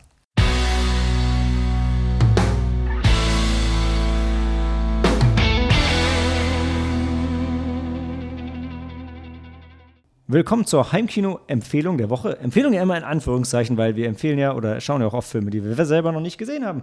Und wie in dieser Runde üblich, wollte ich dir als erstes zurückblicken und ich bin da immer noch verwirrt. Ina, hast du uns erst zwei Filme empfohlen? Oder ja, mitgebracht? tatsächlich ja. Ja, ein, Ver ein Verbrechen, was wir heute äh, berichtigen werden, weil die zwei Filme waren fantastisch und interessant. Also es war äh, Hacksaw Ridge, Mel Gibson, und Wie der Wind sich hebt, also Kase Tachinu, Wie der Wind sich hebt. Jetzt habe ich es zweimal gesagt. Ich glaube, ich wollte da den englischen Titel nehmen schreiben. Ähm, der, der Punkt ist, äh, zwei wundervolle Diskussionen, ein wundervoller Film, aber für mich trotzdem zwei schöne Abende, weil ich ja äh, Hacksaw Ridge damals mit meinen Eltern geschaut habe. Das war auch trotzdem toll und der Film hatte ja auch was. Und was ich aber für mich äh, an der Stelle noch dringend erwähnen muss, ich freue mich ja fast mehr auf, auf, auf dein Review als auf den Film, weil die immer so schön geschrieben sind, dass ich mir die am liebsten ausdrucken an die Wand hef heften möchte. Vielleicht mache ich das auch mal. Da sind ja auch immer sogar noch Bilder dabei, die ihr da draußen gar nicht seht. Tolles Ding, freue ich mich drauf. Dein Film ist auf Netflix und wir müssen alle nichts dafür bezahlen, außer unserem Netflix-Abo, was wir noch teilen dürfen in Deutschland. Mal sehen, wie lange noch. Ähm, aber ja, Ina, was hast du mitgebracht? Ja, und zwar ähm, wieder mal total mit meiner bisherigen Tradition brechend, ähm, habe ich diesmal einen Film ausgewählt, der euch hoffentlich mit einem positiveren Gefühl zurücklässt als der äh, jetzt aktuell letzt äh, gesehene. Und zwar habe ich mich für äh, Warm Bodies entschieden. Ähm, und Warm Bodies dürfte eigentlich äh, sehr vielen, vielleicht sogar allen von euch schon ein Begriff sein. Die, die ihn noch nicht gesehen haben, er äh, fällt in den Begriff, äh, fällt in die Kategorie Zombie äh, Apokalypse, Zombie, Road Movie, Zombie, Chick Flick, Romantik, äh, Komödie tatsächlich. Äh, und ich habe diesen Film ausgewählt, einfach ähm, weil ich das Gefühl habe, vom Plot her, das wird, äh, das wird ein Feel-Good-Movie, aber mit mit ein bisschen, äh, bisschen Tiefgang mit dabei und vielleicht unterschiedlichen Ansätzen, die interessant wären, mal zu diskutieren. Sei es jetzt ähm, Kamerasetting, sei es Musik vielleicht ähm, oder sei es einfach die Basis des Films. Diese ist nämlich tatsächlich so ein bisschen angelehnt an ähm, William Shakespeares ähm, Sonett äh, Romeo und Julia. Und ähm, ja, in dem Film geht es darum, dass ein Zombie, ein junger Zombie, ähm, tatsächlich äh, sich fragt, warum äh, das denn jetzt in seinem toten Leben alles gewesen sein soll.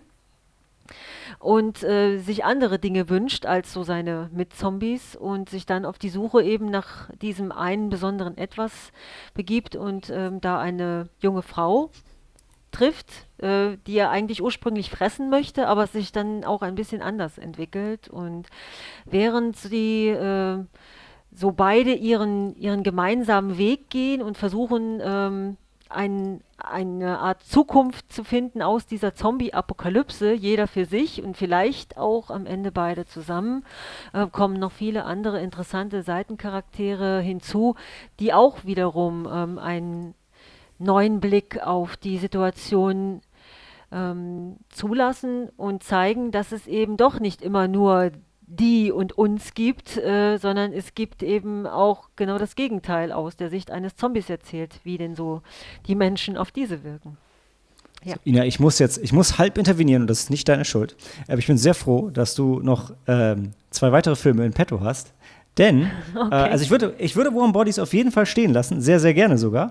Aber tatsächlich ist Warm Bodies ein Film, den Sneaky Monday schon mal geschaut hat. Oh, ähm, okay. in, in ferner Vergangenheit und nicht auf Letterbox dokumentiert. Das wird unser erster Rewatch, finde ich, find ich großartig. Aber, ähm, und wir haben ja schon mal in einer Woche zwei Filme gepostet, als Dan und ich uns um, äh, um Nicolas Cages Primal äh, und Vivarium bemüht haben. Ähm, magst du uns noch einen zweiten Film mitgeben für, für diejenigen, die Warm Bodies schon in der Sneak sehen durften? Ähm, ja, sehr gern. Und zwar, ich habe noch einen zweiten Film. Ähm, ich überlege jetzt gerade wirklich, welcher, welcher besser wäre. Ähm, also ich lasse mal Warm Bodies lassen wir stehen. Den können wir gerne ja. nächste Woche besprechen. Haben wir noch keinen Podcast genau. drüber gemacht. Ist auch ein cooler Film.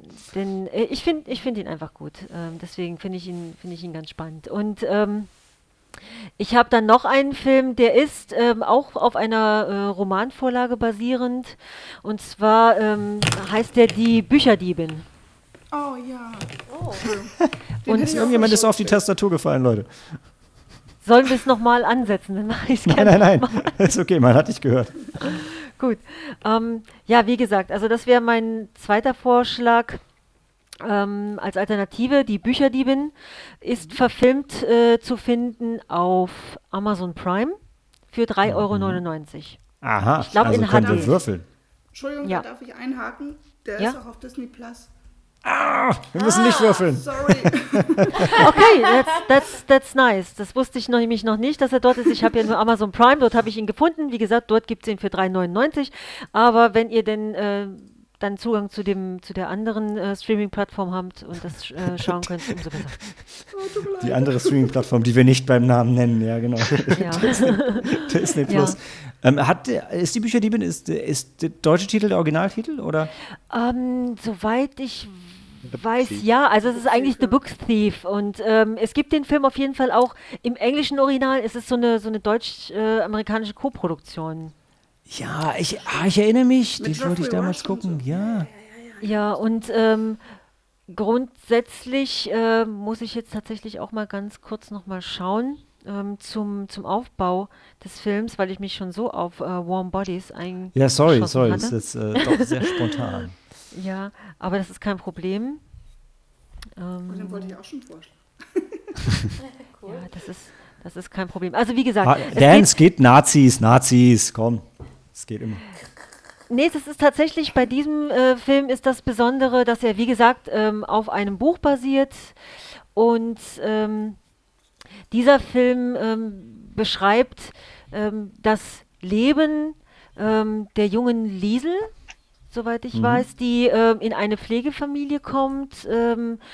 Zum, zur Zeit des Zweiten Weltkrieges, äh, also es ist noch vor 1945, also noch während der äh, Weltkrieg dann äh, tobt. Und es wird äh, eben beschrieben, ähm, dass sie sich sehr für, für Bücher interessiert und dass sie auch gerne äh, Bücher lesen möchte, unter anderem, weil sie auch ähm, einem, einem versteckten Herrn äh, bei ihren Pflegeeltern dann Bücher vorliest. Ich möchte nicht zu sehr ins Detail gehen, aber es ist eine, ähm, es ist eine sehr liebevoll ähm, erzählte Geschichte, die ich vor sehr, sehr, sehr langer Zeit mal gesehen habe und daher gerne ähm, für euch zum Schauen empfehlen möchte und auch gerne den Leuten da draußen weiterempfehlen möchte. Sehr cool. Also dann haben wir zwei Filme. Ähm, ja, mal kurz in die Gruppe. Ihr müsst nicht beides gucken, aber ich würde es euch empfehlen. Und Ina, für dich vielleicht schon mal. Ähm, also es reicht, wenn du ein Review innerhalb von einer Woche äh, schaffst. Ich, ich weiß ja, wie umfangreich deine Reviews sind. Das möchte ich nicht aufbürden. Das, das andere reichen ja. wir dann gerne nach. Ja, also meine Doktorarbeit zu die Bücherdiebin würde dann als erstes kommen und äh, Alles klar. ich reiche dann, ich reiche dann noch die zweite Masterarbeit Warm Bodies irgendwann später nach. Nein, ähm, kein Problem. Aber ich würde mich dann tatsächlich erstmal auch auf die Bücherdiebin konzentrieren. Ähm, wenn, ähm, wenn das okay wäre, den würde ich jetzt dann vorgezogen erstmal schauen, weil ich auf den schon sehr lange warte und ich kann ihn, wie gesagt, nur empfehlen. Und wir können den sehr, sehr gerne ähm, auch erstmal besprechen und den anderen vielleicht ähm, nochmal zurückstellen. Ach, wir können nächste Woche über beide reden. Also Warm Bodies haben wir, haben wir größtenteils, glaube ich, schon gesehen. Ja, also es sind beide, es sind, es sind beides lohnenswert zu schauende Filme. Beide Ja. Filme, würde ich sagen, lassen einen mit einem mit einem guten Gefühl zurück. Sind, sind welche, die man, äh, die man auch genießen kann, die man auch so schauen kann. Und ich denke, das ist ganz gut, vielleicht auch jetzt vor Ostern mal nochmal was, was angenehm zu schauen, das zu haben. Genau, ich finde das auch ein schönes Schlusswort. Ich wollte es nämlich auch gerade sagen, Leute, vor Ostern ähm, hören wir uns wahrscheinlich nicht wieder. Also frohe Ostern, äh, dicke Eier und ähm, Handy aus und Film ab.